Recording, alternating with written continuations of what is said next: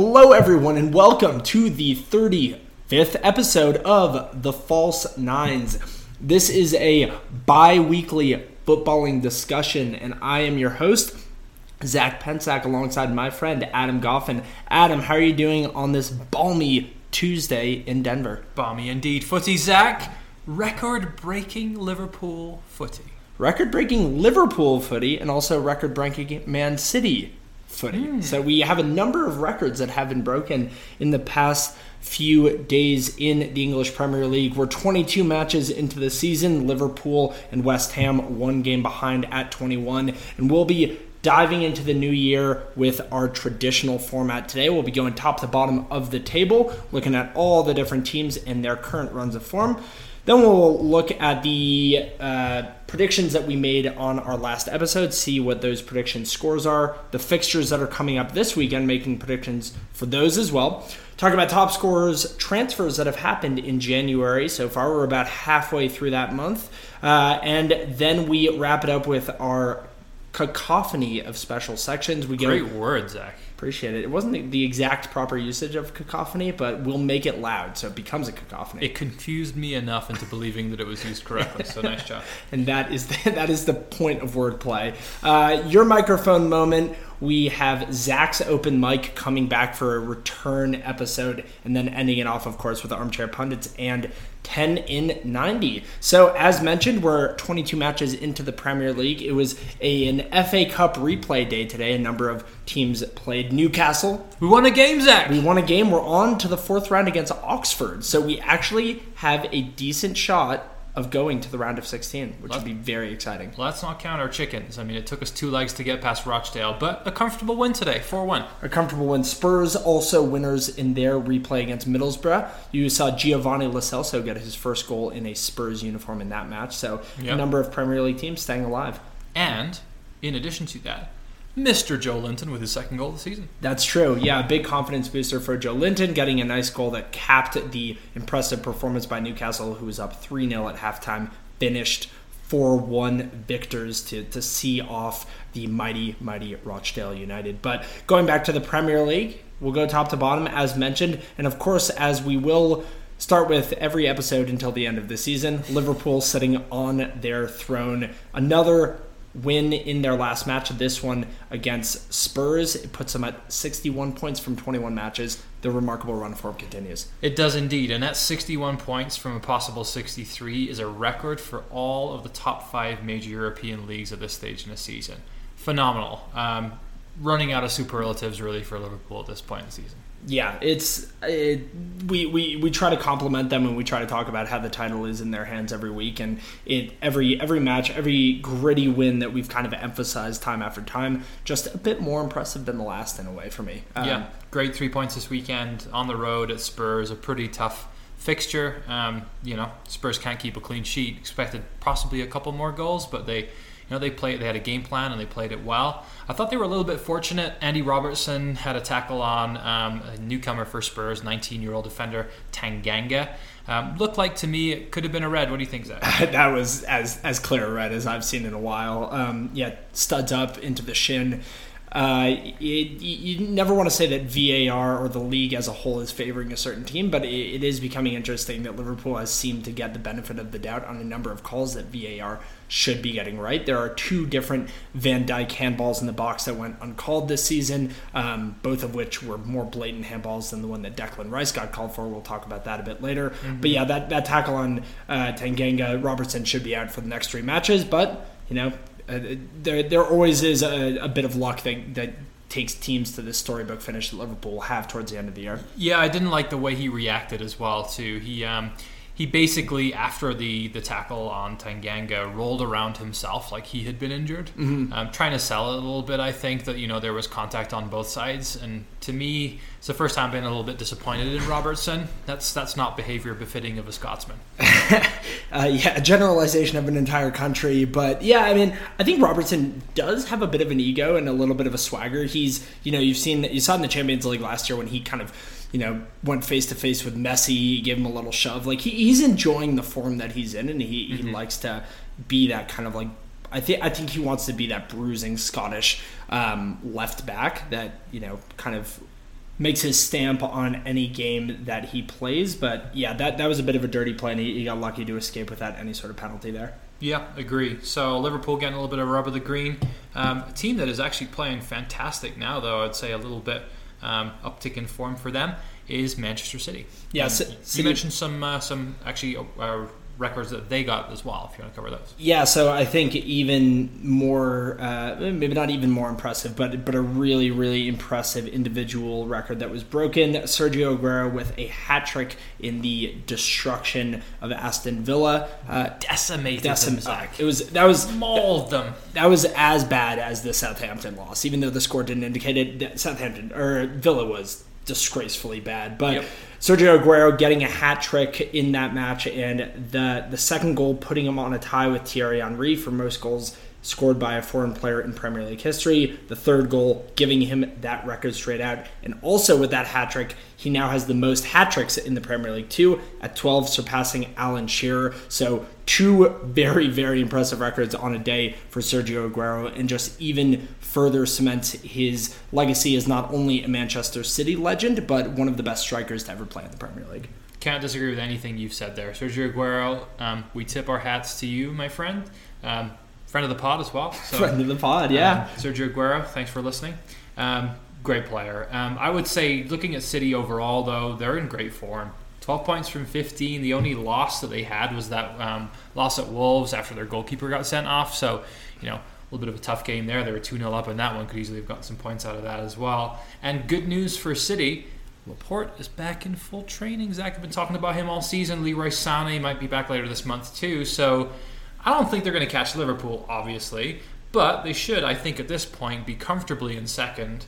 Um, and I would love to hear your thoughts on what you think their Champions League prospects are with players coming back. Yeah, I, I think that comfortably second. Uh, not sure how comfortably, but I but I You're a do little think. bit biased there on the Leicester side, though. I I mean, it's this is their first time in second in over three months, so yeah, I think it would be difficult to say you know they're going to cruise to it, but they are looking a lot better. Obviously, players coming back from injury makes a big difference. But yeah, talking about the Champions League, uh, I I mean I think that'll be interesting. It'll be interesting to see how they approach that because, as you said, they're they're clearly not going to win the title, and I do think that, um, especially due to the fact that City in the first knockout round goes up against Man, or goes up against Real Madrid, so you have an immediate tough opponent. I don't think. Um, I don't think Pep Guardiola, especially with his history playing against and managing against Real Madrid on a constant basis when he was at Barcelona, I don't think he's going to hold anything back in either of those legs. I think they're going to be going for, the kill from the off. I could see Manchester City making a deep run if they get past Real Madrid. Yeah, we could potentially see the opposite of last season, where we see City winning the league and then struggling a little bit in Europe, and potentially Liverpool doing the opposite. So, uh, be interesting to see that if it, if it happens. So let's get on to third then. Mm-hmm. Um, that could potentially be second by the end of the season, per your logic. Leicester City. What do you make of their recent form? Uh, it. I mean, they they've had a tough run of games, and not just because of like the congested holiday fixture list. Because no sympathy there. Everybody has the same amount of matches, Sure uh, except for Liverpool, who gets to go to uh, Qatar and play a match there. Um, the only team that had an advantage there was West Ham because they didn't. they didn't have to go to Qatar, yeah. Exactly. They didn't have to go up against Monterrey in a exactly. death match in, in the Middle East. World and European champions Liverpool. But but yeah, Leicester has definitely had a blip in form recently. It's three losses from five. That being said, two of them against City and Liverpool. I will say that they looked very poor in both of those matches. The the Liverpool one particularly, but you know you, you can't really fault a team that heavily for, for looking poor against Liverpool. But City, I thought handled, or excuse me, Manchester City, I thought handled Leicester City, um, and and then the, the loss to Southampton this past weekend. That's that's a damning one right there. Yeah, sure. We'll, we'll get to Southampton a bit later. I don't want to steal any thunder there because they're in great form right now. Um, but are you concerned for a potential top four place at this point? It's a good question. I I'm not terribly concerned. More so because they're they're 11 points up on Manchester United, who is in fifth. So they're 11 points to the good to stay in the top four, get that automatic uh, Champions League position. And I do think that they are just generally a better team than Manchester United. I think that Brendan Rodgers is miles and miles a better coach than Ole Gunnar Solskjaer. I think that they have a you know a really compact lineup at Leicester, and they, they all know their roles. Where that's something we've talked about with Man United the whole year. Is a lot of players it doesn't seem like know exactly what they're doing. Um, especially in midfield and on, on the kind of fullback position. So I think that Leicester will be able to get this behind them, uh, especially now that it looks like Vardy uh, is, coming back into form and, and, playing week after week after he had a bit of a he, had some resting during during the holiday period. Yeah, and a minor injury scare, but nothing nothing too serious. I think. Mm-hmm. And, he, and he also had that really nice assist in their last game against Southampton, kind of playing the role of of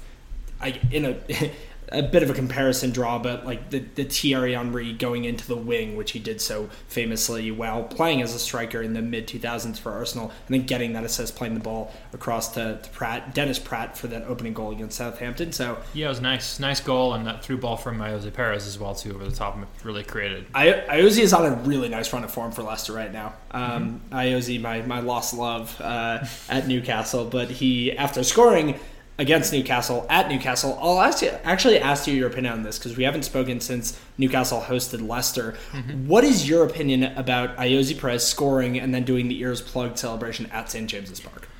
Um, I was a little torn on it at the time. I was probably a little pissed off about it at the time, to be mm-hmm. honest. Just because we gave up a goal. Just because we gave up the goal, and you know, but you know, he, he's he's earned that right, and I don't hold it against him. I think he's he's a great player. He's somebody that put in his time at Newcastle. He earned that move away to a bigger club that's going to be competing consistently in Europe, like a Leicester will be under Rodgers.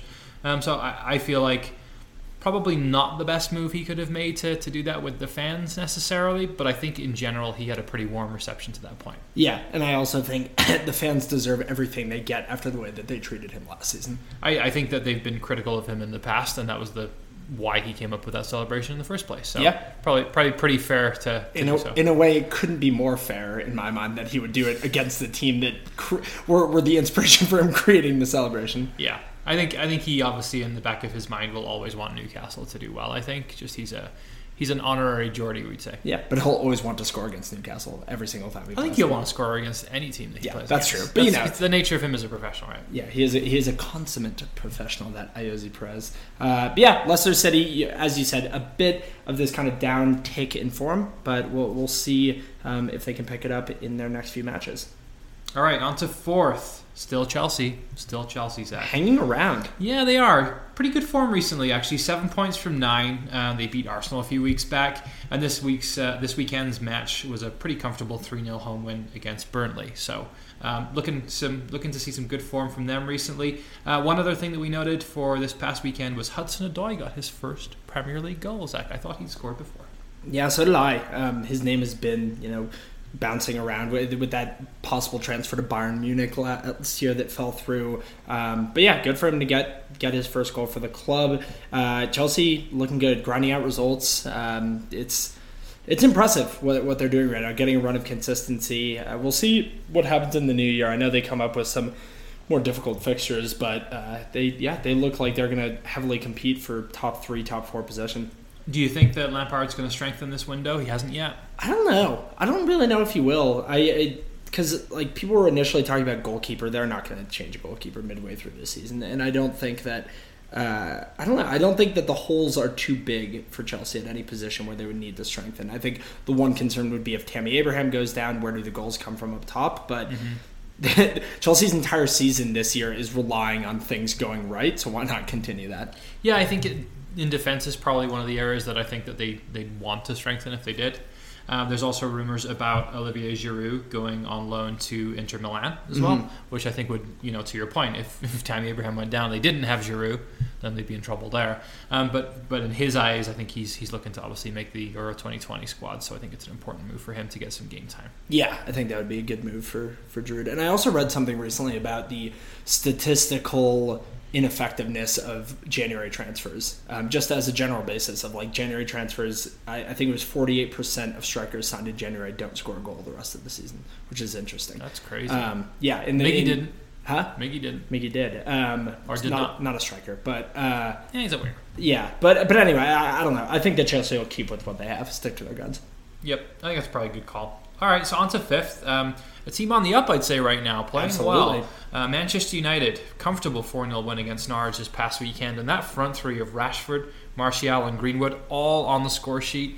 Um, looking pretty formidable recently. Greenwood, particularly, yep. is he's going to be the one for the future. I mean, none of those players are terribly old. I think Martial is probably 20, I would think 25, 26 is the oldest of the three. But yeah, Rashford just becoming more and more of a mature player every time you watch him. He had yep. a penalty against Norwich. He had a penalty earlier in the year against Norwich that was saved by Tim Krul. This one, not so much Krul getting a fingertip on it, but unable to stop it. And he just seems very comfortable in that position as the the leading man for Manchester United. Academy product, Manchester born, and it really does seem like it's kind of falling very gracefully upon his shoulders at the moment. Yeah, same for Greenwood as well. You know, no no real investment there. People are bringing up through the academy. So I mean, when you can have two quality players like Rashford and Greenwood come through like that and not cost you a penny, it's it's, it's obviously great for for the future of the club.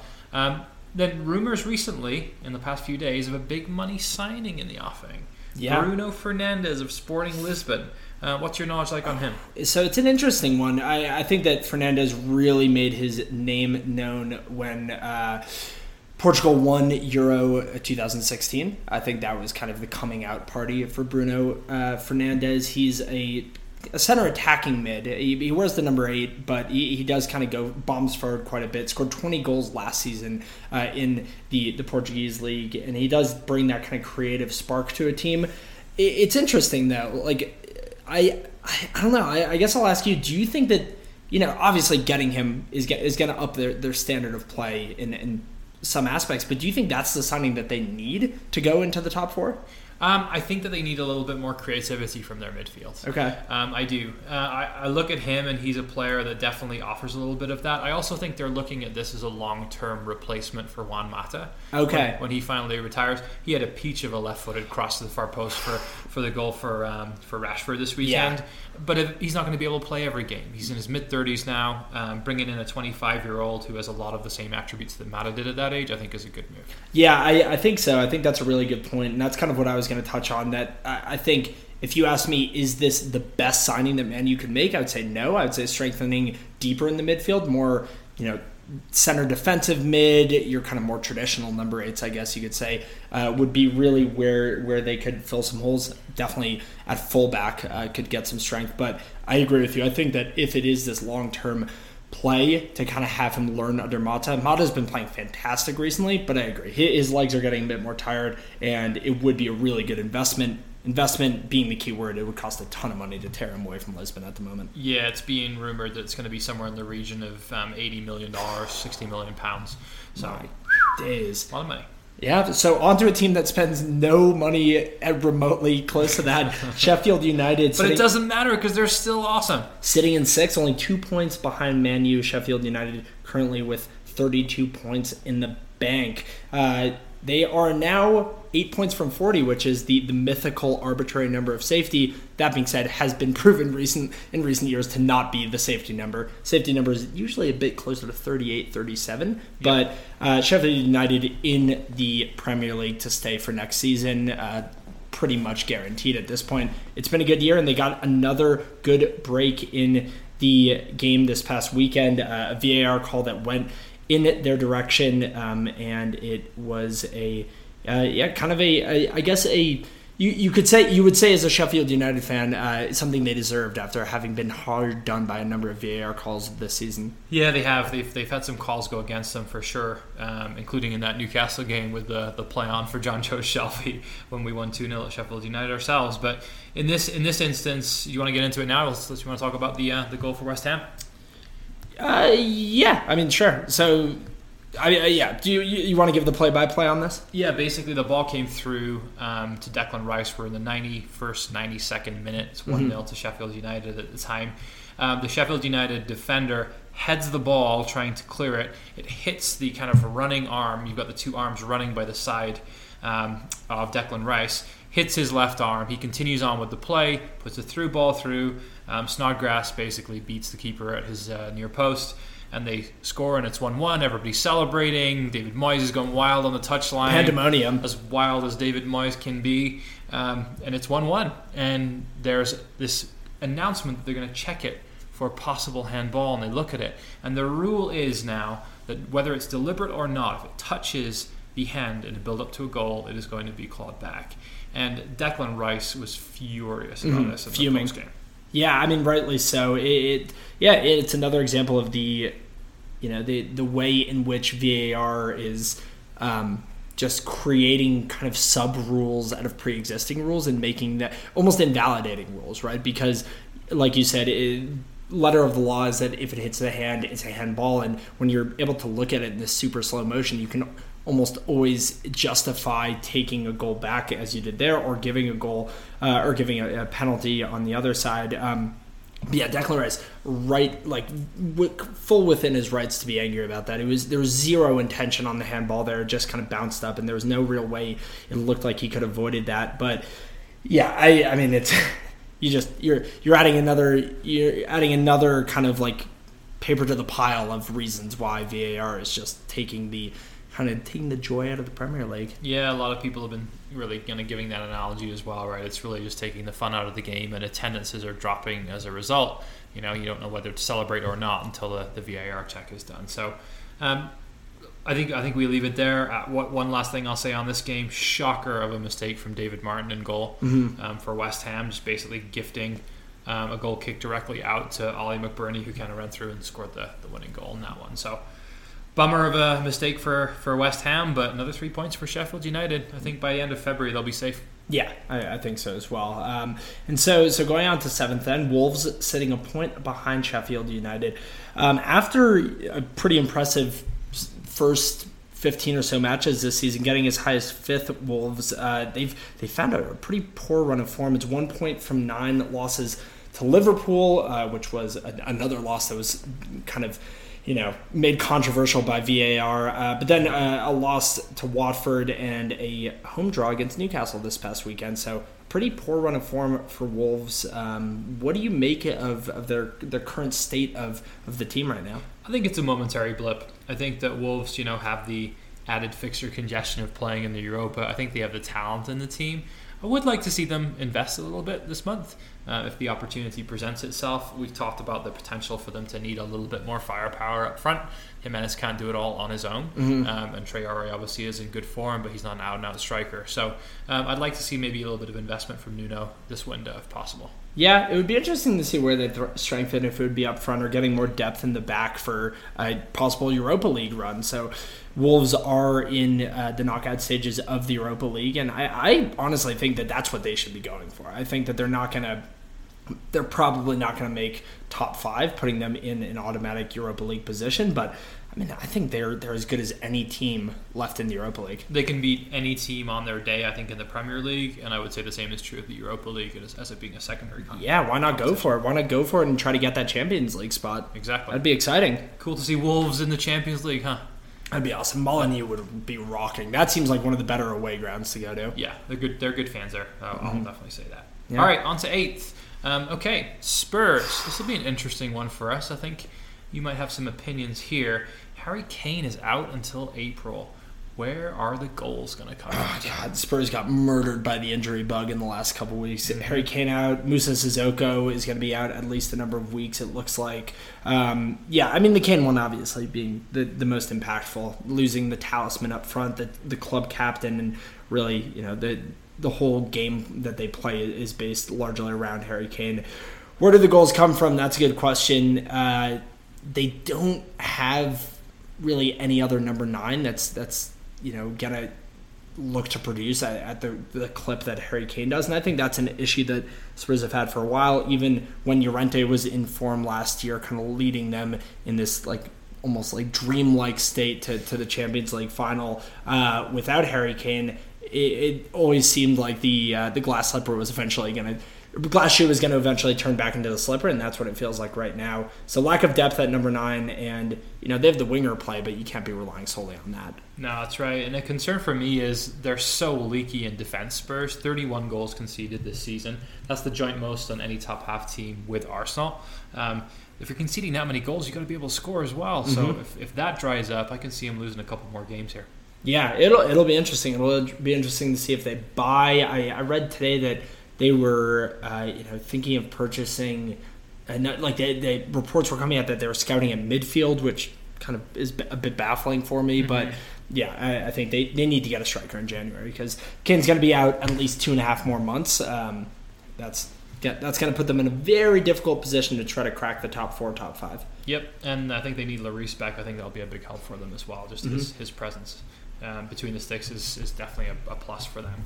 All right, on to ninth, another London club, Crystal Palace. Hmm, one win in seven for Crystal Palace, but nobody's talking about it. I'm talking about it, Zach. Good point at home against Arsenal last weekend.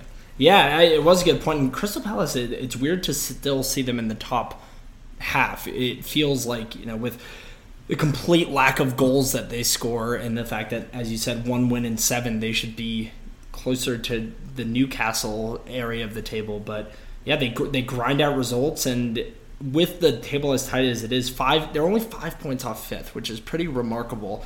Um, technically, saying only, eight points off the relegation zone as well, so they are in an interesting position because uh, I don't think I don't think Palace is good enough to push for for a, you know an automatic qualified position, and they're also out of both cups. So, what do you think? What, what would you say if you were a Palace fan? What is the expectation and the hope for the rest of the season? Top half. Top half. I think they've got to be aiming for top half. I think um, if you ask me the question, are they more likely to break into the Europa spots, or are they more likely to get relegated? I would probably err on the side of relegated still. Yeah, um, I think I think just there's not enough firepower there. That's where they need to strengthen, and they have needed to strengthen for some time. Ayew can't do it on his own. He's he's not that good a striker. No, I mean they're not going to get relegated. But I, I if you yeah. gave me the two options, I suppose I would say relegation. Agree. I, I think this is where you see them at the end of the year. I think they end the season in ninth. Okay. Yeah, I think it's it's a pretty solid prediction. And it, as you said, I think it would be a good season They'd for them. be very happy with it, and I think Hodgson's been doing a great job so far this year. Yeah, and so for the last team in that top half, a team that would not be pleased to be ending the season in their current spot in the table, it's Arsenal in 10th. Uh, a very interesting weekend it was for Arsenal. Went went from hot big joys to, to big lows very quickly. Yeah, yeah. I think what you're talking about specifically is Mr. Aubameyang scoring and then getting sent off in that game this past weekend. So out for three games. He'll miss Sheffield United, Chelsea, and Burnley. Um, I'm kind of surprised that Aubameyang is still there in some aspects. I've heard rumors about him potentially leaving this window, um, and Lacazette as well. So it'll be it'll be interesting to see. This is a big rebuilding phase for Arsenal. I've said it many many times. I think that they would like to have him there in the long run, but I think Aubameyang is somebody that might be on his way sooner rather than later. Yeah, you don't you wouldn't think that they would sell both of the strikers in January. Though. Depends if they want out. Why have somebody there that's unhappy? I guess so. I don't know. That would be that would be an odd move. If if if they were the same age and you were trying to build your team around one of them, who would you pick? Aubameyang. Yeah, Aubameyang's had a much better goal return uh, since joining Arsenal. I think Lacazette brings brings other people into play a lot better than Aubameyang. Uh, yeah, I do think so. I and as you said, it's rebuilding year, so it's what does Mikel Arteta want this team to look like going forward? Right. If he wants to be playing at pace, then it's Aubameyang every single time. But you're right. If he wants a, a striker who can hold up play, and if he wants a team that's really based around the midfield, bringing in, dare I say, Mikel Arteta esque players, then then you'd want. He knows what they look like. Alexander Lacazette, he does. Uh, so yeah, I don't know. It, has been interesting. It's five points from twelve now for Arteta, which does include uh, a, a, win over Man U. That was quite impressive. So how would you say his performance as a manager has been so far since going to North London? I think average. Okay. Um, I, I, haven't been blown away. I haven't been disappointed. Um, I think he inherited, like I said, a team that is kind of in a bit of a downward spiral right now. Um, so I'm not expecting miracles from him. Um, I think again he should probably lean on more of the younger players. If I was grading him, maybe a a B or a B minus so far. Okay. B or B minus. I went on the number scale, so I said a six uh, for Arteta. I think that really it, has been right. it's been pretty good. I mean, draw like the draw against Bournemouth one one was the only major blip for me. A two one loss to Chelsea that wouldn't really cause any alarm bells to ring. Chelsea is the better team. And then beating Man United uh, and drawing on the weekend, but you know when you go down a minute, it makes it a bit more difficult. So uh, it's it's been a decent return for Arteta so far. But again, as we talked about last episode, it's pretty much a free second half of the season for yeah, him. it'll take him a while to get used to it. But to your point, I don't. I think you know the expectations of the fans would be they get back into Europe, but they haven't qualified for the Champions League for years, so certainly no fourth place aspirations. yeah, think. they're pretty much playing for 2021 at this point. Yeah, agree. All right, cool. Well, we're going to take a quick break and then we'll dive into the second half of the Premier League table. All right, welcome back to the False Nines. We're counting down the bottom half of the table, which probably includes Newcastle, Zach, and we're starting with number 11, Everton Football Club. Uh, Richarlison is flying right now. I think that's probably the main point um, I have here. Eight goals for the season. Cracking strike this weekend against Brighton. Got the winner in a 1 0 win. And he is still only 22 years old. What do you think the ceiling is for Mr. Richarlison? Uh, like in in kind of what terms? In terms of his personal career, where can you see him like, playing in the future? How successful could he be on a club and international level? Yeah, I mean, I, I think that the future is certainly there for him. There, you know, eight goals in just over half the season is a very good return, especially for a player who doesn't play week in and week out as the number nine in any regard. So, uh, yeah, I think he could aim for about 15 goals this season. I think that would be a really great return. In terms of the ceiling, I think that going to a bigger club than Everton would be the first thing you'd think of. Um, Everton, Everton is not that big of a club. I, I think that. Um, there's going to be a high price on his head this summer. I think yeah. that immediately, you know, people. I, I feel like his re, his kind of the the hype around him was really came out at the beginning of last season when he when he was 20 going into uh, into the prem and he didn't he, he underperformed in his first season for sure had a few injuries but I think that you know people have waited for him to kind of break through and it looks like he's doing that right now. I think a lot of teams are going to come a knocking. Yeah, I think Spa- so too. Spain I could see him going to Spain for sure. Yeah, I think from a Brazil standpoint, um, I don't know if you agree with this, but in my lifetime at least, I feel like this is one of the weakest Brazil teams I've seen on paper. Mm, interesting. Um, I don't think they're as strong as they have been in previous years, uh, and he might be somebody that they could build a team around in, in future years. Yeah, I mean, I, I think that they have a. a it, Brazil is interesting because they do have a lot. Like they have some of the biggest name players in the world, and, and players who are still playing. Like you know, you have Mata, you have excuse me, Thi- Thiago Mata, you have um, Dani Alves, you have guys who have been around for a while, and then of course you have Neymar and, and other players of that ilk. But I think Richarlison is definitely one for the future for Brazil to, to get that coveted uh, first World Cup title since 2002. Yeah, it's been a while. So, um, anyway, one one more thing I think I wanted to mention here was we, we we didn't mention this previously, but in the FA Cup game uh, a week or so ago, Liverpool's B team humbled the starters of Everton with a one 0 win. Great great game for for Liverpool there. one of the most embarrassing things you could probably see as an Everton fan. Yeah, Liverpool played none of the players who have started, uh, I think, more than two games in the Premier League this season, hmm And they still beat them. and they still beat them. So that was pretty bad. Uh, but Everton, uh, as I remember, we talked about it recently of you know how high should they be aiming. I think they could certainly get top half. They've looked so much better under Ancelotti than they did earlier in the season under Yeah, Marco Silva. More organized, I think. You know, not not scoring a ton of goals right now, but I think some good decent form for Calvert Lewin recently. So Yeah. uh, I'm feeling I'm pretty pretty op- optimistic about Everton's chances in the second half of the season. Yeah, and, and another team that's in a shocking position uh, based on their early season form. Southampton now up to 12th. It's 10 goals in the last 10 games for Danny Ings. Uh, he has been, you know, who would have thought that he would be this prolific, prolific scoring in the Premier League this season? And yeah, Southampton is just getting it together. Yeah, Danny Ings is really on fire right now. Um, he's he's the man of the moment and somebody um, who I didn't realize quite had so many tattoos when he took off his shirt to celebrate that winning goal at Leicester. So yeah, he he, he comes from a family of bricklayers, uh, so he does have that kind of Where do you get these blue collar roots. Uh, so you know, I I uh, I approve of the tattoos. he gets Zach's stamp of approval It this week. fits, with, it fits with his bricklaying background. Zach's needle of approval this week goes to Danny Ings. There you go. Danny Ings is well deserving of it. And I, I want to come out and say that I was wrong about Ralph Hasenhuttl. Mm-hmm. Um, I, I've kind of said many times that I feel like Danny Ings has kept Hasenhuttl in a job through the season. But for the first time, I watched that game. Watched that game for Leicester, you know, playing at home against Southampton, a team that they went on the road and beat 9 0 earlier this season. Southampton came in there into a second place team and they beat them 2 1. And they were, they were, in my opinion, a much better team than Leicester were on the day. Um, they were high pressing high, their energy, their effort, effort was fantastic, um, and they're not a one man team. I, I've said this about um, Danny Ings as well. They're really, really trying hard and pressing up as a team. I thought they were fantastic. And, and looking at their form right now, they are the best form side in the Premier League outside of Liverpool. That's remarkable. Wow. That, that is remarkable. Yeah, they do have that hunger that it seemed like they were missing earlier in the season, and that'll take you to a you know mid-table finish for sure with the quality that they have. It's clicking for them right now. Long may it continue. Um, they're a good side to watch when they're playing like that. Yeah, all right. And so on to 13th, the tune our beloved Newcastle United. Switching to a side that's not good to watch. No, not good, not, not entertaining to watch by anybody's definition of the word entertaining.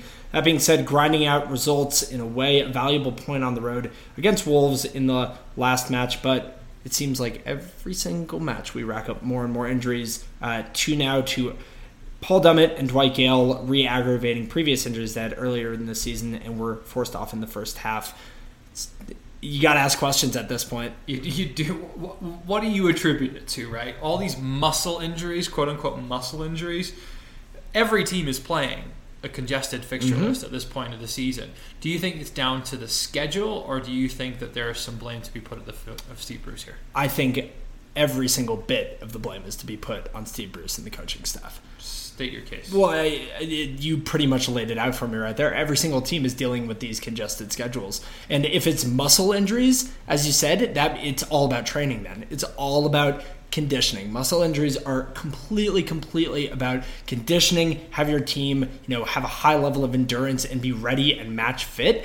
And everything about Steve Bruce screams not a guy who's adept at conditioning his players. You know, there's this classic mentality pretty much in everything with Steve Bruce is, you know, we're going to play old school football. We're going to go out and grind it out. We don't need ta- the, the infamous I don't believe in tactics statement, but I do think it translates to something like this because you, you need the coaches who think much more multidimensionally than just 90 minutes is what makes a game. There's a lot more than makes a game than that. And I think that Newcastle, for the longest time, has not been a team that's been remarkable, remotely close to having top, top class training facilities. And it's showing right now. Yeah, uh, you've made some good points. Um, I wanted to give him the benefit of the doubt, but I'm really struggling to. Uh, I do think that you know everybody has that that hectic fest, festive schedule, um, and they're all dealing with the same things. I was going to make the point though, you know, we don't have the same strength and depth of squad, but everybody has the same squad size as well. Yeah, absolutely. Um, it's it's tough to tough to really kind of like pinpoint what's going on, and I feel like previous years we've had these conversations. It was a bit better under Rafa, but you know, no team is immune to injuries either. That's true, but but I do think you have to be smart enough to rotate your team. And like you said, every team has the same schedule. I think an issue with Bruce is that you know maybe be it the fact that he's a hometown boy, he wants to win every single match, and I think that he is a bit conceited in thinking that you know we should be going out and trying to win every match. Yep. During the you know we we had a number of difficult matches during December. A few of those games we should have been playing younger players. We should have taken a loss and mm-hmm. saved legs. Florian Lejeune shows exactly that. You know, Yeah. played after a six month six month absence, played three matches in a row, and had to come off injured. That Yeah. that's fully on Bruce to me. I was pissed that Miggy Almiron started today against Rochdale. Yeah. I think he's our form player right now. Absolutely. Um, he's now scored four goals on the season, scored again against Rochdale today, but why is he playing? Why is he playing him in that game? It's a nothing game. You should have enough strength and depth to beat that team five times over. Absolutely. Um, but I, I don't know. Nice to see, I will say, um, nice to see Lascelles come back today. Yep. And Matt Ritchie got the start as well and, and set up one of the goals. So just good to see some players coming back. But um, hopefully we get Allan Saint-Maximin back soon. It's true. Playing with fire is kind of what, what I would say Newcastle is doing right now. And Yep. hopefully it doesn't burn us. Yep, in- indeed. Okay, on to 14th. Um, Brighton, team that I've been pretty big on recently. Um, it's actually only been six points from 21 for Brighton since the start of December.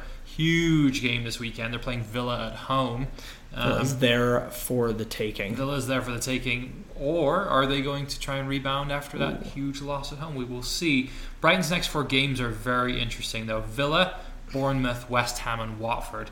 Season defining, I think, for them. Yeah, could essentially put themselves in a very safe position if they perform well. Uh, how many points? So it's Villa, yeah, Villa, Bournemouth, West Ham, Watford. Four matches, twelve points on the table. How many do you think that they could take from this? Six or seven. Six or seven? I think that Villa and Bournemouth are the winnable games. West Ham will be tough with Moyes coming back in. They're playing pretty well right now. And Watford are one of the form teams of the Premier League. Yeah, I, I think that's true. Uh, Brighton, another team that does not have a lot of goals in them. Uh, so I think that a, a veteran manager like Moyes will kind of be able to exploit that, try to lock down his defense as weak as it is. Yeah, and six points for them would take them up to 30. So, you know, um, that'll be a pretty decent return then going into of middle of February time. Mm-hmm. Yeah, so so from from Brighton uh, in 14th to Burnley in 15th, uh, same amount of points. They're both on 24, uh, but Burnley's looking a lot worse for wear at the moment than Brighton does. They sure are, and they were comfortably beaten by Chelsea. Yeah, um, didn't look close at all. Uh, actually, four losses in a row for them now in the Premier League. They've got Leicester, Man U, and Arsenal, so the fixture list doesn't get any easier. Does, does, it go to seven? Do they lose all three? I could totally see it. Yeah, I absolutely could totally see it. Yeah. Oh man, they, they could they could be an 18th by the end of January. Yeah, it's possible. Um, Burnley are not playing well right now, and they've had a couple knocks recently to Ashley Barnes and Jay Rodriguez. Um, they're day to day, not any serious injuries, but you know, fitness level concerns around them playing every game. Do you start resting those players for Leicester, Man U, in the hopes of getting them back for winnable games? That, that's kind of my mentality. I say, you know, cut your losses when you can because yeah. you're, you're not going to win those games. Yep, you're not going to play Man City at home every week, you know. So exactly. Yeah, yeah I mean, yeah, man, it it's gonna be tough. I don't I don't know how much longer. Do you think Sean Dyche has a job going into the summer? Yeah, I do. I think even if Burnley go down, I think Dyche stays. Yeah, he is kind of he is kind of their he like he really is what Burnley Football Club is all about. Yeah, I don't think anyone would dare fire him. I think he would punch them in the throat if they tried to fire him. In a weird way, in 15th on a very poor season, he's one of the most untouchable managers in the Premier League, both yeah. literally and figuratively. That's right. Yeah, exactly. You you try and physically tell Mr. Mr. Sean Dyche that he's out of a job, how you be a brave man. Yeah, exactly. Bring in Vinnie Jones maybe to deliver the news to him. That's true. Yeah. Oh, that would be a great scrap, wouldn't it? Oh, wouldn't it? That'd be good. That'd be that would be delightful. Dyche is a fellow ginger as well too, so I'd be firmly in his corner. Yeah, fair yeah. enough. Fair enough. I like that. All right, on to 16th, West Ham United. We talked at length about Declan Rice handball situation. Um, I think though, so far, Moyes doing a pretty good job. One win, one loss. Could easily have taken a point from that one. They've got some big games coming up now: Everton, Leicester, and Liverpool. So tough run of fixtures for West Ham. They're still only in 16th. How do you see the next few games panning out for them?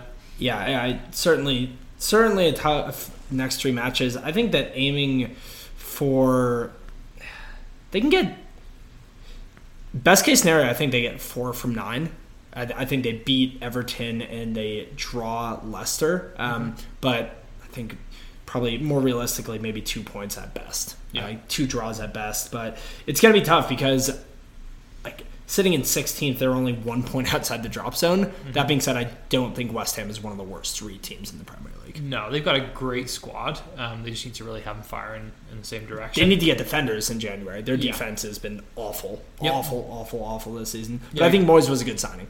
But still only a negative eight goal difference. It's actually the um, second best one in the bottom half there behind Everton and Brighton. So yeah, I suppose not, so. Not terrible. They just haven't been scoring a lot of goals either, and they've kind of kept good food clean sheets recently. So yeah. All right. Um, so from West Ham, we move on to probably alongside Southampton, form team in the Premier League right now, and I lost a bet, Zach. You did. You did lose a bet, and you have not paid out yet, which is kind of interesting to me. So at the beginning of the season, Adam and I, I what can I say? Adam and I made a bet that uh, Adam. Actually, I didn't even make the bet. Adam proudly proclaimed that Watford would never step foot outside the bottom three this season. I blame Nigel Pearson. Nigel Pearson. He's responsible for these shenanigans. That that's what he does. That's what he did in Leicester. like it's it's just history repeating itself. It's 13 points from 15 for Watford. An unbelievable return 3 0 win away at Bournemouth, getting them out of the bottom three. And Pearson has lit a fire under the Hornets. They look like a different team. Yeah. I, I, I, watched the whole game for this one as well, and you couldn't have a more apples versus oranges performance. And Bournemouth versus Watford. Um, it was it was awful to see how bad Bournemouth were, and then on to um, Watford. Watford were fantastic, and somebody getting my stamp of approval. that, was very, that was a very light stamp. That was a very hesitant stamp of approval. It will come out better on audio, I promise, on the pod. Don't worry. There it is. Yep. All right, my stamp of approval for this week was Abdoulaye Doucouré. Uh, he's in fantastic form. Did you know that Big Nige decided to make the move and move Doucouré to the number 10 role after he started, and he has been lighting it up. Is he wearing the number 10 jersey? He's not wearing the number 10 okay. jersey. That'd be a mid season jersey swap. He's playing as a false 10, if you will. Ooh. Um, yeah. So he got one goal in their first 16 games, and now he has two in five. He looks like a player reborn. Um, definitely somebody I'm excited to watch through the end of the season. Um, and somebody who's really kind of come good, I would say. Other players that are coming good for that team. Uh, Troy Deeney's back on form as well. Yep. He's, he's scoring some goals, um, and you know they're not relying or having to rely as much on Deulofeu, which I think is a relief for him. Yeah, I think that Deulofeu was never going to be able to carry them single-handedly outside No. the drop zone. Uh, but yeah, I mean it's it's a lot of hunger. It's it's the same thing you're seeing out of Southampton. Really, like it, it is that kind of playing within your means, but but playing as the underdog, playing with the chip on your shoulder. set them up as tough to beat, and uh, you know it's it, that's what they've done for Watford and Southampton recently. You know, really good core fundamentals in the team, chasing down every ball, and you know some goal scorers in there that can chip a few goals in for you. Yeah, I mean, I think, whew, I, th- I think that Watford could could certainly survive. I think that it is about confidence in the second half of the year. It is about you know how much you believe in it, um, and we'll now go into the bottom three, three teams that certainly don't look like they believe in anything at the moment. No, three three strugglers, if you will. Um, let's start with Villa in 18th, six one loss against City. We talked about they were humiliated in that I game. think, I think it was three goals in six minutes in the first half. At least have a go. Uh, it was At least awful. have a go. Norwich beat them at home. We got a point off them at home. Come on, six one against City.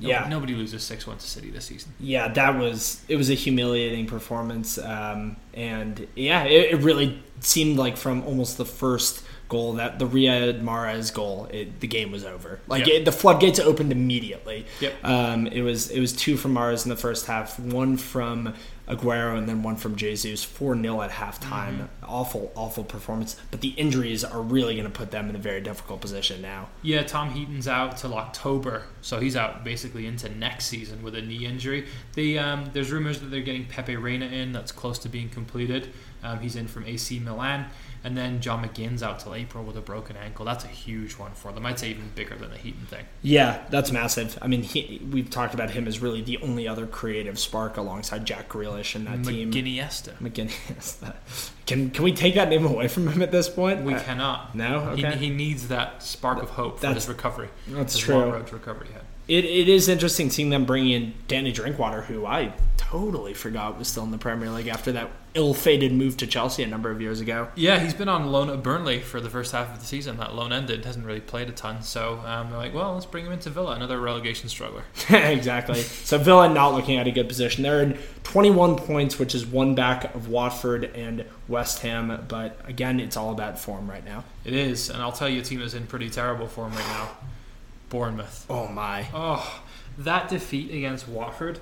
We mentioned it briefly when we talked about Watford, but they basically looked like they were disinterested. They looked like they didn't care, and ah, it's so hard to watch because I believe there's so much talent in that in that team. Eddie Howe came out after the game in the press and said he'd analyze his own position as manager. It's wild. Um, that's him basically saying, I love Bournemouth so much that I am not beyond stepping down myself if I think somebody else can come in and save this team right now. It reminded me of what just happened in American football, where the Cowboys, largely rumored to be uh, on the cusp of firing Jason Garrett, their head coach, who had been with the organization in a variety of roles for about 20 years. And when they did officially fire him, the official press release was that they spoke with Jason Garrett and he agreed to be fired from the club. so It's respecting, right? it, it's respecting, but I, I don't know. I think the whole Eddie Howe nice guy, the the candle has burned to the end of its wick. I think that they need a rocket up the ass, and he's not the man who it seems like is going to give it to him. It's such a shame. It's such a shame. Um, the rumors are, with Eddie Howe specifically, that he will not be fired pending the next three games. But is that the right call? They've got Norwich, Brighton, and Villa in their next three games. If they keep Howe and they lose those three games, I mean, that's it. They're done, right? As a former player and a, now the current manager for Villa, I think there's, z- or excuse me, Bournemouth. I think there's a zero percent possibility that Eddie Howe would ever walk. Yeah. I, I, I think that the whole I will do what's best for the club because I love the club will be trumped by I love the club so much that I don't want to I leave could the never leave it. Yeah, Yeah. I, I, I think that the whole idea of him saying I would walk away, like there's there's no way to repair your ego after saying I don't deserve to fire himself. That's what that would be. It would be Yeah. firing himself. There's no chance that he walks. They will have to fire him Yeah. if they. Yeah, I think that if they don't get Norwich, Brighton, and Villa, they need to be getting at least six points. Yeah. If they don't get at least six points, I need. I think he needs to be fired. Yeah, I think, and I think that they're too far behind at that point if that happens. Yeah. to lose those three games against relegation rivals, you know that that would put them several points even further back at that point. Uh, but, So, so what do you from from the possible nine against Norwich, who's the only team below them, Brighton, who's in 14th, and then Villa, who's only one place ahead of them in 18th. How many do you think they need for Eddie Howe to keep his job? How many do they need? Yes, Six. They need six. So they need to win How two many do I the think they'll get? One. Really? One. I think they got one draw from three. I think they'll draw against Norwich, and I think they'll lose to Brighton and Villa. Wow. If if Howe stays in his role, Yeah, I just I can't see it happening.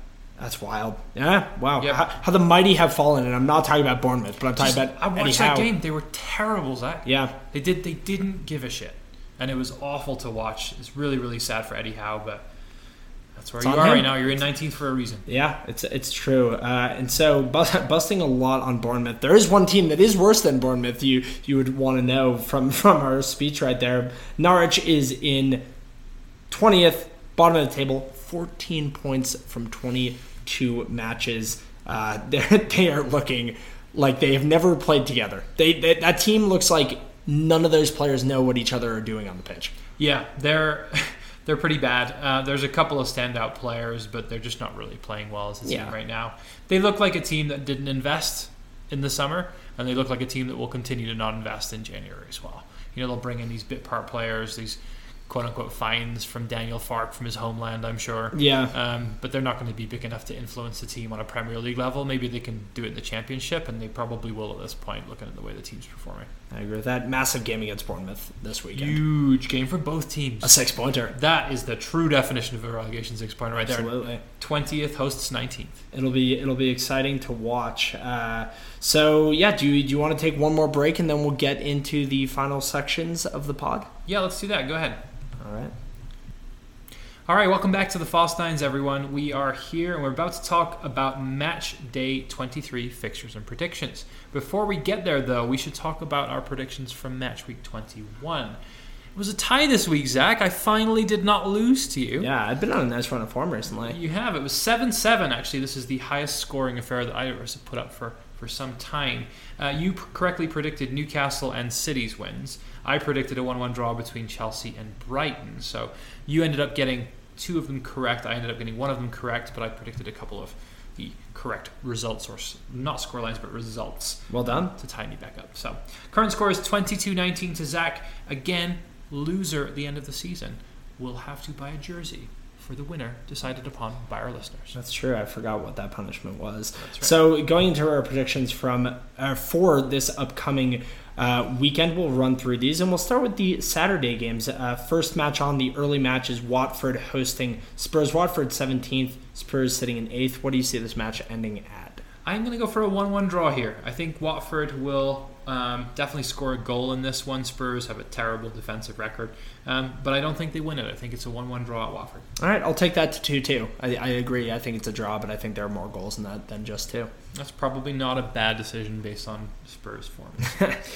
All right, on to the next game. Um, so Arsenal are hosting Sheffield United. Tenth hosts sixth. Who would have thought we'd have said that at the beginning of the season? Um, Arsenal coming off a draw. Sheffield United coming off a win against West Ham.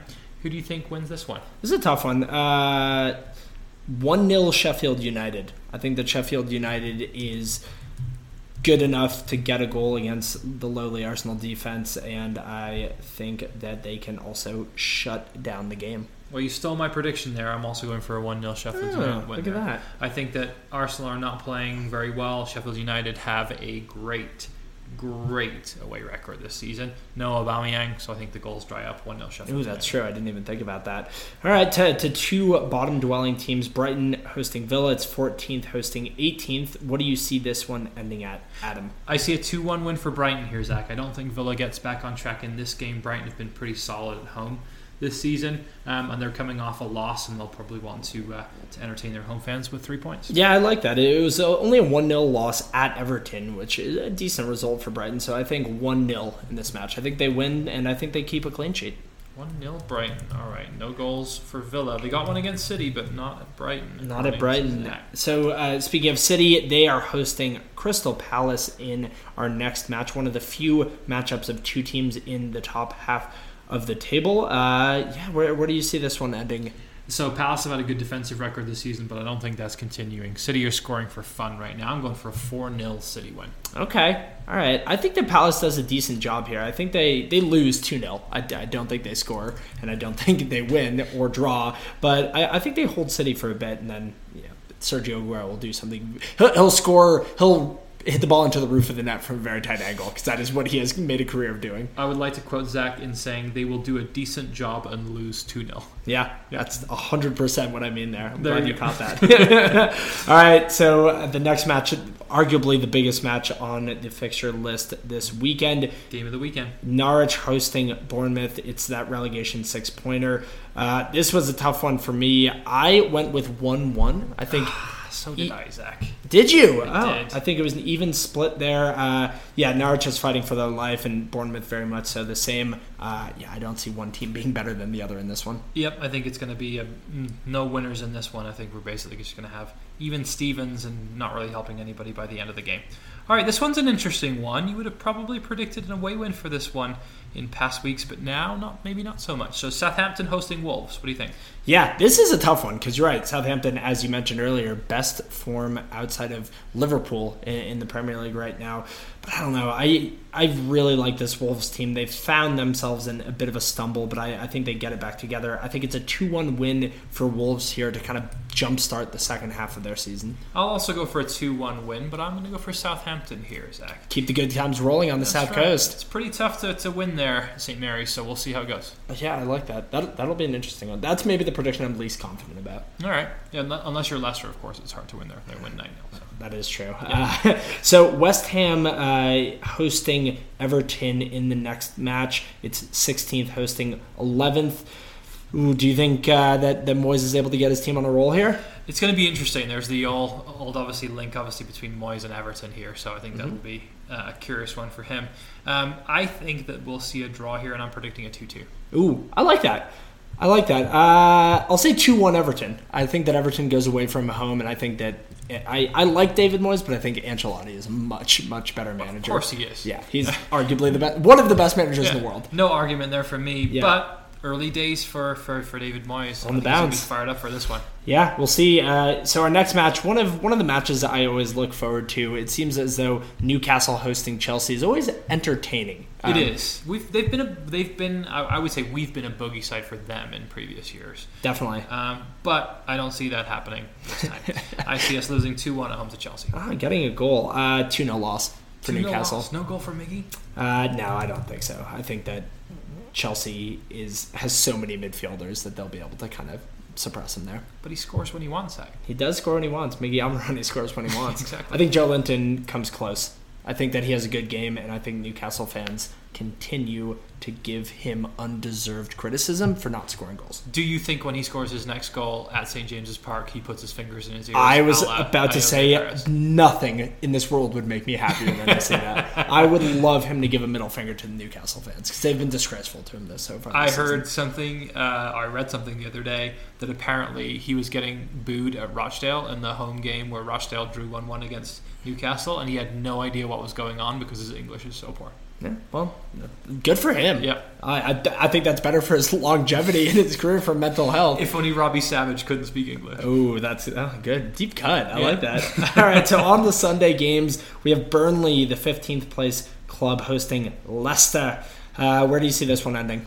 I think Leicester gets it back on track here. 2 0 win for Leicester at Burnley. Yeah, 3 0. I'll, I'll go with Leicester, but yeah, I think that they will barnstorm the Clarets in this one. Non relegation game of the weekend coming up. Mm-hmm. Um, it's the final one of the weekend as well. The late game on Sunday is Liverpool hosting Manchester United, who are, Zach, still the only team to take points off Liverpool this season. Yeah, and I think that they come close in this match. I'm going to go a 1 0 win for Liverpool, and I'm going to go with a disallowed Man U goal via VAR. What sort of VAR disallowed that's would it the- be? Uh, fra- so ar- armpit offsides. Armpit offsides. Armpit offsides. I'm going to go for uh, a handball in the lead up to the goal from David De Gea. hand of God from David De Gea. outside his penalty area in review. I like that. So, how does it end in your opinion? Three one Liverpool. Yeah. Okay. I can't see them keeping Man U off the score sheet with the way that the attackers are playing right now, but I think they still win it comfortably. All right, cool. So that's your predictions for the weekend. We'll revisit that in a couple weeks. But wrapping up our uh, Premier League statistics uh, for this week, we have the top scoring charts. It's Jamie Vardy still ahead at 17th. He hasn't scored in a while now, but drew a pretty big gap earlier in the season uh, with 14 goals. Uh, Pierre-Emerick Aubameyang, Danny Ings of all people. I cannot believe I'm saying that Scores when he wants it. and Marcus Rashford, who has been quite consistent recently, and then with 13 goals, Aguero and Tammy Abraham sitting right behind. So getting a bit tighter now. It'll be interesting to see where it is in a few weeks. Yep, certainly will. Um, and I would say also with Jamie Vardy being on 17 goals right now, he's missed a couple of games. He is sitting now Newcastle's climbing. four behind Newcastle. Do you think he can claw Newcastle back in the top scoring charts? I think so. I think he'll. I think he'll put up a hat trick at some point, and we'll have a a, a nil nil at Number home to Norwich. that will most likely happen. oh man. All right, um, quickly to concentrate as we're in January right now on some of the key Premier League transfers to date this month. Danny Drinkwater, we mentioned to that uh, mentioned earlier when we were concentrating on Villa, has gone from Chelsea to Villa on loan, as has Pepe Reina from AC Milan to Villa on loan, really to just kind of back them up for those two injuries that we mentioned. Uh, Cenk has gone from uh, Everton to Palace on loan, so there's their striker that they've brought in. It'll be interesting to see. He's a bit of a mercenary in my eyes. And then João Pedro um, is an unknown Fluminense player who came into Watford for 3.6 million. And then friend of the pod Takumi Minamino from Red Bull Salzburg has gone to Liverpool for 7.3 million.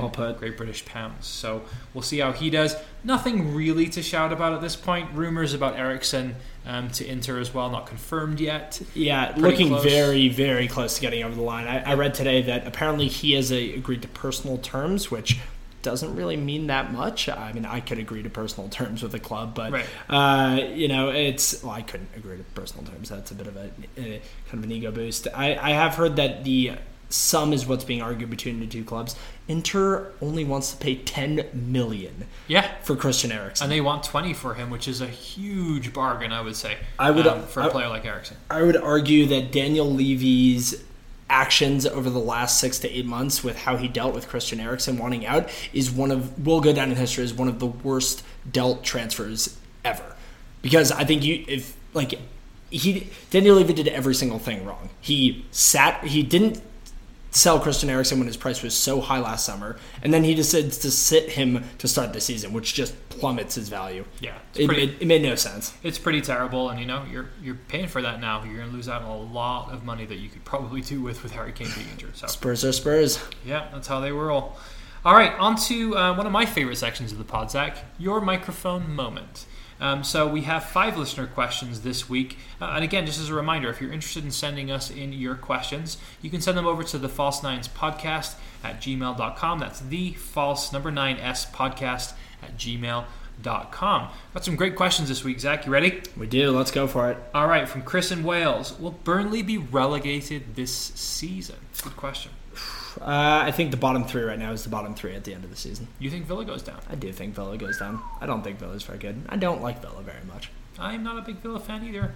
Yep. Inju- injuries are going to hurt them. Who's going to be your next Messiah enter deck? Yeah, that, that one is never going to be forgotten by Toon fans. that, yeah, that's true. But I think Burnley comes pretty damn close. I think they try to go down and get rejected by the bottom three. they were they were here this time last season. They had that kind of run of form and they picked it up when they needed to. I think they'll do it again. Mm-hmm. All right, next on to Rich in England. This is a great question. Who would you say has been the biggest flop of the summer transfer window? Um, I'll start. Joelinton. Okay, that's Um, a very unsurprising answer. Outside of Joelinton, I would probably say Nicolas Pepe. Ooh, okay. I was tempted to say Pepe as well. Uh, yeah, I mean, it's there are multiple ways to interpret this question. Like biggest flop, you, you could say who had the biggest expectations and and is failing to deliver on that. I just went with the one that has like impacted a team in the worst way. I'm gonna say David Luiz. So I'm gonna also say an Arsenal player. just getting him as Yeah. your as your way to fix your center backs never made sense then, and it hasn't made sense now. Yeah, I agree. I, honorable mentions I would add in there would be um, Moise Kean. Okay. Yeah, I think it's a bit too early to say that. But Too early, but you know hasn't really lived up to expectations so far. Um, don't think you can call him a flop yet because he hasn't played the amount of game time that some of those other players have. yes. And then I'd also add Danny Welbeck just for more injury concern reasons. Yeah, man, he has not been able to be healthy at any point in time. No, Feel he, bad for that guy. He is not. Yeah. All right, on to our third question, Zach. Um, James from Denver. How many points do you think Liverpool finishes with this season? And just to recap where they're at right now, they are on 61 points currently um, from 21 games. So we have 17 games remaining, possible 51 additional points. They could finish on 112 points if they won out from here on out. How many do you think they get? I think they end at 108. Do you think they lose a game? I do not think they lose a game. I continue with that prediction. I think they win 15 and they will draw twice. That'll be away at Wolves in a week and a half, and then away at City in April. That's tough. Um, they comfortably get over 100. I don't know that I necessarily have a points total in mind here, but I think 105, 106 is probably achievable for them. Do you think they lose a game?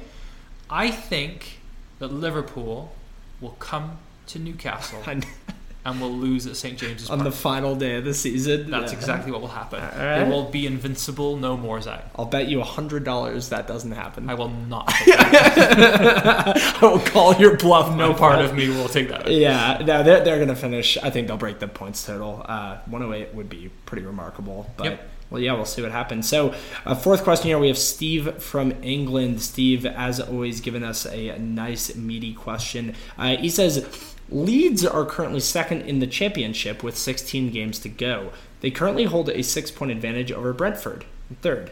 Will they get promoted this season, or will they bottle it again? Adam, I'll leave this to you because I'm not a I'm not a big championship expert. Leeds always bottle it, Zach. Oh, okay. and I think that they're going to bottle it again. Brentford are playing really, really well right now, and there's some strong teams down there, including Fulham, who are playing really, really well. Swansea are not out of the races there either. Um, so I think that Leeds does bottle it. I think West Brom are in first place right now. West Brom will go up directly. Uh, West Brom and Brentford for me. Is West Brom still being led by Darren Moore? No, actually, they um, are managed currently by uh, ex West Ham manager Slaven Bilić. Ooh, oh, the Eastern European gangster stealing a job in the championship. That's I right. like it. I have a feeling if um, they if Fulham don't go up, he might bring Mitro in and uh, have him lead the line at West Brom next season. That would be pretty cool. It'd be amazing. yeah. of course, if Hal Robson-Kanu doesn't retire, because if Hal Robson-Kanu is fit, he's obviously leading the Legend, legend. One, one of my for. favorite players of all time, Amazing. easily. Yep. Uh, okay, nice. Thank you for that question, Steve. We'll go on to the fifth, fifth question here. It's Matt from Boston. And Matt asked me, does, or asked us, does Jordan Henderson deserve the England Player of the Year award that he was awarded today? Adam? Hmm. It's a good question. Um, I'm trying to think of players that would deserve it over him at this point. Hmm. You could make an argument for it. I Yeah. would I would say that just the way that he's been playing. I know that you uh, or in last season's pod basically made an argument that he was the most influential and most important player for Liverpool. Um, and I think that you know Or for, for England? for England, Yeah. yeah, Mhm. yeah, um, um, but obviously had, had had been a fantastic performer for them. I would say if you're looking at alternatives for that, Harry Kane would be high up my list. Sterling. Sterling as well, but not recently. Sterling's been a little bit. Um, well, when you think about the relationship that he's had with internally with other players in the England team, he's probably caused a little bit of problems there. Yeah. take him off of that list. Trent Alexander-Arnold on the way up, but Henderson, yeah, uh, Henderson, I think is probably a good shout. Yeah, I, I think he rightfully deserves that award. He's been a great le- leader for club and country. Uh, I, I believe he has captained England in, in numerous fixtures when Harry Kane has been out. Uh, yeah, I, I, I like it. I think he's a player that has really just his career has continuously risen, and it's, it's good to see him at the level that he's at. I just struggle with him as a Mackem Zach. I know. Is he from uh, Sunderland as well? Because I know he play, he played for Sunderland, Mhm. right? Yeah. Yep. All right, that's a that's a tough one then. Yeah, it is pretty tough. Um, okay, on to our next section of the pod. Well, actually, so I just received. I, I was meaning I mentioned this. I just received a bonus six question. no way. from my own father, Steve in Connecticut. Fantastic. I love it. Is it Spurs related, Zach? It is not Spurs related. It's All right. actually quite similar to Rich's question. Steve asks, "Who is the most underrated player in the Premier League?" We could think about this for a while, but anything that comes to mind immediately? Anybody that comes to mind immediately? I'm trying to think whether I want to go top half or bottom half here. If I'm going for top half, um, would possibly say Fernandinho for Manchester City. Ooh, interesting. Um, I'm a big fan of his, and I feel like he makes a big difference for them. Very underappreciated there. If I'm thinking bottom half of the table, um, actually no, I'll scratch that. Another player who I think has not been getting as much good press, Conor Coady. yeah. um, Ooh, I like that chat He's, Wolves. he's played basically every single minute of every single game since Wolves got promoted to the Premier League. Um, he's always reliable, always a great player to watch. Um, Conor Coady for me. Hope he gets an England call up soon. Yeah, I like that shout quite a bit, actually. Um, yeah, underrated players are difficult, um, but I'll say the entire Sheffield United lineup because they're in six, and yet nobody would probably put any of their players in the team of the year. Is there one or two players from that team that you'd like to pick out for special mention? Um, I really like John Fleck. John Fleck is a fun little player to watch run around. Yeah, he sure is. I know you've been a big Fleck fan, Mhm. so maybe he comes to Newcastle in a big money transfer at the end of the season. He wants to go drop down maybe seven or eight positions. Yeah, that would be a good move. Uh, yeah, all right. Thank you. Thanks, Dad, for that question. That was a good one. Yeah, welcome to the pod as well. It's good to have A friend of the pod. up. Friend of the pod, exactly. Yeah. This one actually might be true though. Yeah, this, this one is true. Uh, all right, so you're, you're letting me have this section back. I'm, I'm very happy about this. The listeners demanded it, Zach. Yeah, it's true. I We- was not one of those listeners, but the listeners demanded it. countless, countless letters being sent to the False Nine saying Zach needs to come back with his his beautiful poetry. We And got I, fan mail, Zach. I will deliver. Yeah, in a in a Harry Potter like situation, my chimney filled up with mail and I couldn't get away from it. It was magical. Yeah. Um, so Zach's open mic. We'll be back for a second episode. Um, I changed it up this time. I, Alright. I, I went against my better judgment and, and strayed away from my traditional love of haikus to give you an Irish style poem, Ah, a limerick okay. of sorts. And uh, this one is dedicated to uh, the, the record breaker from the weekend, Sergio Aguero. Very nice. It's titled A Limerick for the Foreign King. There once was a man from Buenos Aires whose shots are kicked with blistering pace. He's scored goals a many, hat tricks o plenty, with silver hair and a smiling face. I just don't know what to make of it, Zach. I don't know what to make of That- it. Well, kudos to you. I couldn't come up with anything better. That, that's so. my tribute to Sergio Aguero, I, I think uh, Aguero, uh, if you're listening to this right now, friend of the pod. friend of the pod. So please, please write into the False Nines podcast at gmail.com and let us know your thoughts. We'll, we'll, we'll follow up on that next time. Yeah, yeah, it's a, a silver fox, truly. That's right. All right, great. Well, um, I'll, I'll involve you a bit more in these last two sections. We'll be doing armchair pundits in 10 and 90 as always. Adam, do you want to start with armchair pundits this week? I can start with Armchair pundits, Zach. Okay. Um, we've talked a decent amount about this guy um, during the pod so far. Mine's around Danny Ings this week. Ooh. Danny Ings will not only make England's Euro 2020 squad, he will score his first international goal in that tournament. Oh, I like that. That's a good one. Yep. Only Jamie Vardy has scored more goals than him in the Premier League this season. Vardy is 33 and basically retired from international football in 2018. So Vardy won't be playing in the Euros, I would doubt, unless they ask him to come out of retirement. Which we, we have pretty much asked in multiple pods that we've done. Yep. Um, Harry Kane is out for several months. Who knows what his fitness will be like going into the World Cup? Whether he'll be able to play in four Going games. Yeah, sorry, in the, into the Euros. Excuse me. Um, they need depth in attack as well. Um, so they're, they're going to be bringing some players. Tammy Abraham is inexperienced. He won't play in every game, I don't think. Ings is at that ideal age of 27, where he's in basically the peak of his career. Good, good age of experience. He's obviously played for, for Liverpool in the past as well. And I think he's playing in an average Southampton side right now and excelling. And I think about him in a really world class team like the England setup right now, what he could potentially be capable of there. I love that. That's a great. That's a very positive prediction. I'm Yeah. a fan of that one. It would be cool to see him get some time. A, a guy who's long forgotten from his Liverpool days, where he, nothing really panned out for him. So He's a good. son of a bricklayer, man. Oh, ooh, nice. One of the few players to go from Southampton to Liverpool, but then back to Southampton. it usually ends at Liverpool. Gotta, gotta love Danny Ings. Great yeah. player. Yeah, back back to his roots there. Okay, that's a good one. So so I went as seems to be kind of a tradition with the more cynical uh, armchair pundits this week.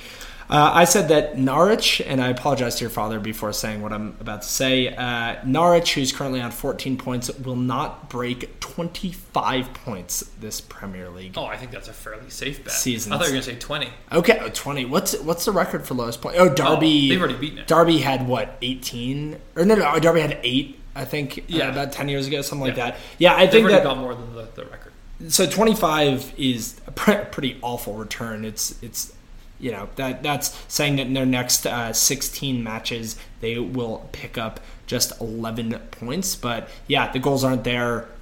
The defense doesn't seem terribly interested. Tim Krul, love you to death, but you are just not a, a Premier League goalkeeper anymore. Yeah. Uh, so yeah, actually, yeah, maybe we change it and say they don't even get to 20. How about Uh, they have Newcastle in a couple of weeks. You sure? that? Ooh, that's gonna be tough. They'll get one point from that. They will. Yeah, Newcastle plays to their opponent's level. and they beat Man City as well. Can, can you believe that? That is weird. Six six of those fourteen are from from Newcastle and Man City. Yeah, that's wild. But yeah, I don't think that Norwich breaks 20 points. I I, I would somewhere between twenty and twenty five for me. Okay, 22. 22. Over over under 22. Over under 21 and a half. Do you want to put some money on this? Oh, shit. Over.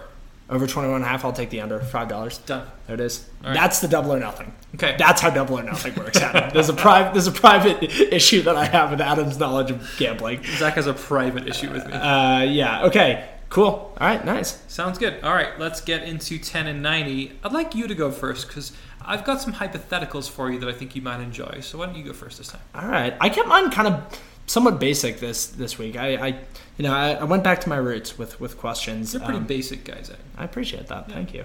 Uh, all right, so I'll, I will start off then.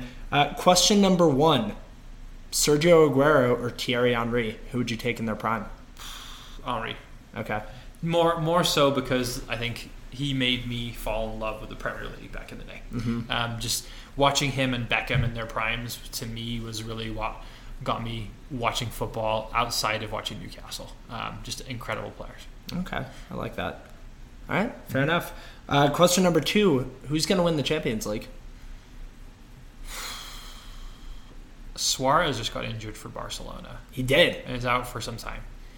That's important. So I would have gone to Barcelona, but instead, Does it stay in England?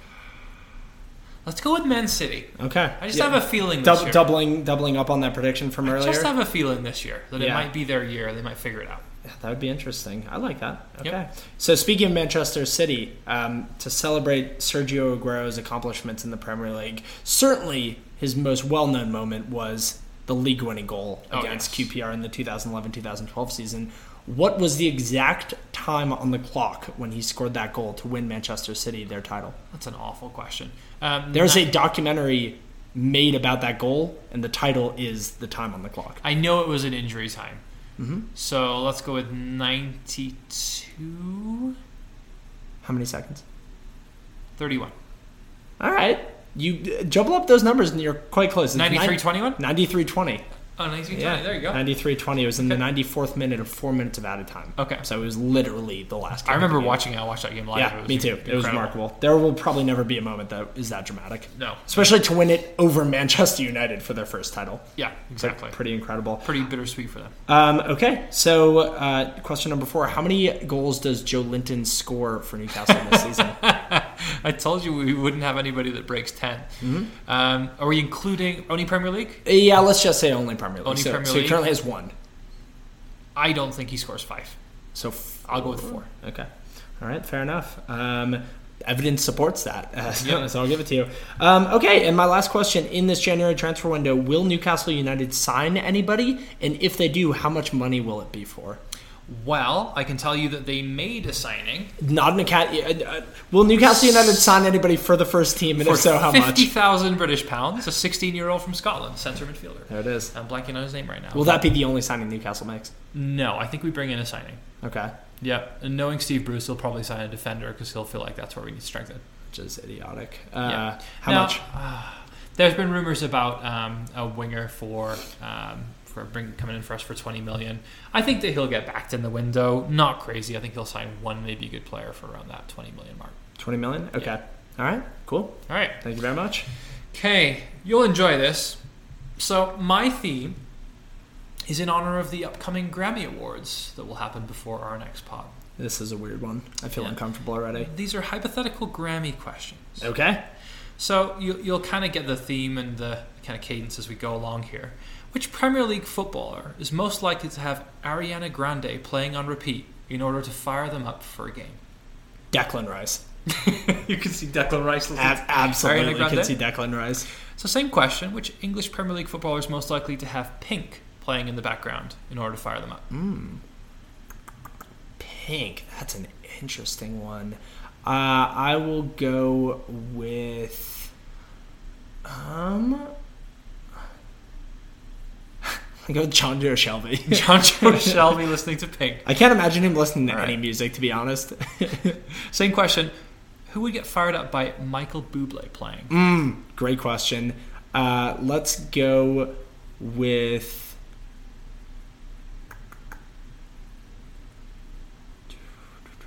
Michael Bublé. Um, um, um, um, um, um. Give me, give me one more second. Let's go with Trent Alexander Arnold. you think Like he's Trent- just like just like a nice guy. Loves loves Christmas music. Yeah. Trent Alexander Arnold. I just haven't met you yet. That'd be interesting to hear Trent listening to that. Very good. All right, um, another person up for a Grammy Award here, um, Andrea Bocelli. Who would be listening to Andrea Bocelli to fire them up? Ooh, Ooh, that's good. What Italians are in the Premier League right now? So many Italians. Do you think Moise Kean would be listening to Andrea Bocelli? no, no, no, that's not it. Not Um, really his age. Some other Italians in the Premier League. What other ones can you think of? It's not my 10 and 90s. act. That's a really good point, actually. Um, yeah, let's go with Moise Kean, I guess, because I can't think of any. No, no, no. I, I no James Milner. James Milner would listen to. yes, that is the I answer love to your, your question. conviction Oh, that. thank God, I got that. Okay, good. All right. Um, as a millennial, you you have to love this person, Billie Eilish. No, I don't really. Actually, don't love Billie not, Not a big Billie I Eilish actually fan. quite like Billie Eilish. Uh, oh man! All right, so I'm gonna change my. I'm gonna change my pink person from Jonjo Shelvey to. Let's go with um, Alex Oxlade Chamberlain and Billie Eilish for for Jonjo. That one makes sense to me. That is so John, random. Jonjo would listen to some weird kind of like odd, like some odd music. That makes I- sense. Yeah, I, I see that. Jonjo came off the bench today as well too. Got some minutes under his belt after Did his he? injury, so good good to see that. All right. All right, um, last question of the pod, as always. I would like you to say this Welsh word for me. I'll spell it for our listeners. M W Y N H A U. M W Y N H A U. Minshao. That sounds Is- like that is it sounds like- yeah, that sounds Chinese, doesn't it? Yeah. Um, let's go with Minithao. That's a, that sounds a bit more It's British. It's Moin Hai. Moinhai. Moin Hai. That doesn't make a lot of sense. Okay. And that means enjoy, as in Zach enjoys my Welsh language questions. Ooh, uh, that's not true, but I do like that question. this is the first one I've enjoyed. Exactly. There you go. Um, all right, great. Well, that was the the 35th, 35th episode of the False Nines. As Adam mentioned before, if you want to have a question featured on our next episode, just shoot us an email at the false 9s podcast at gmail.com. But yeah, and, until next time, Adam. Sounds good. Shout out to friend of the pod, Freddie Adu, as well. Um, we miss you, Freddie. And f- until next time, footy. Footy.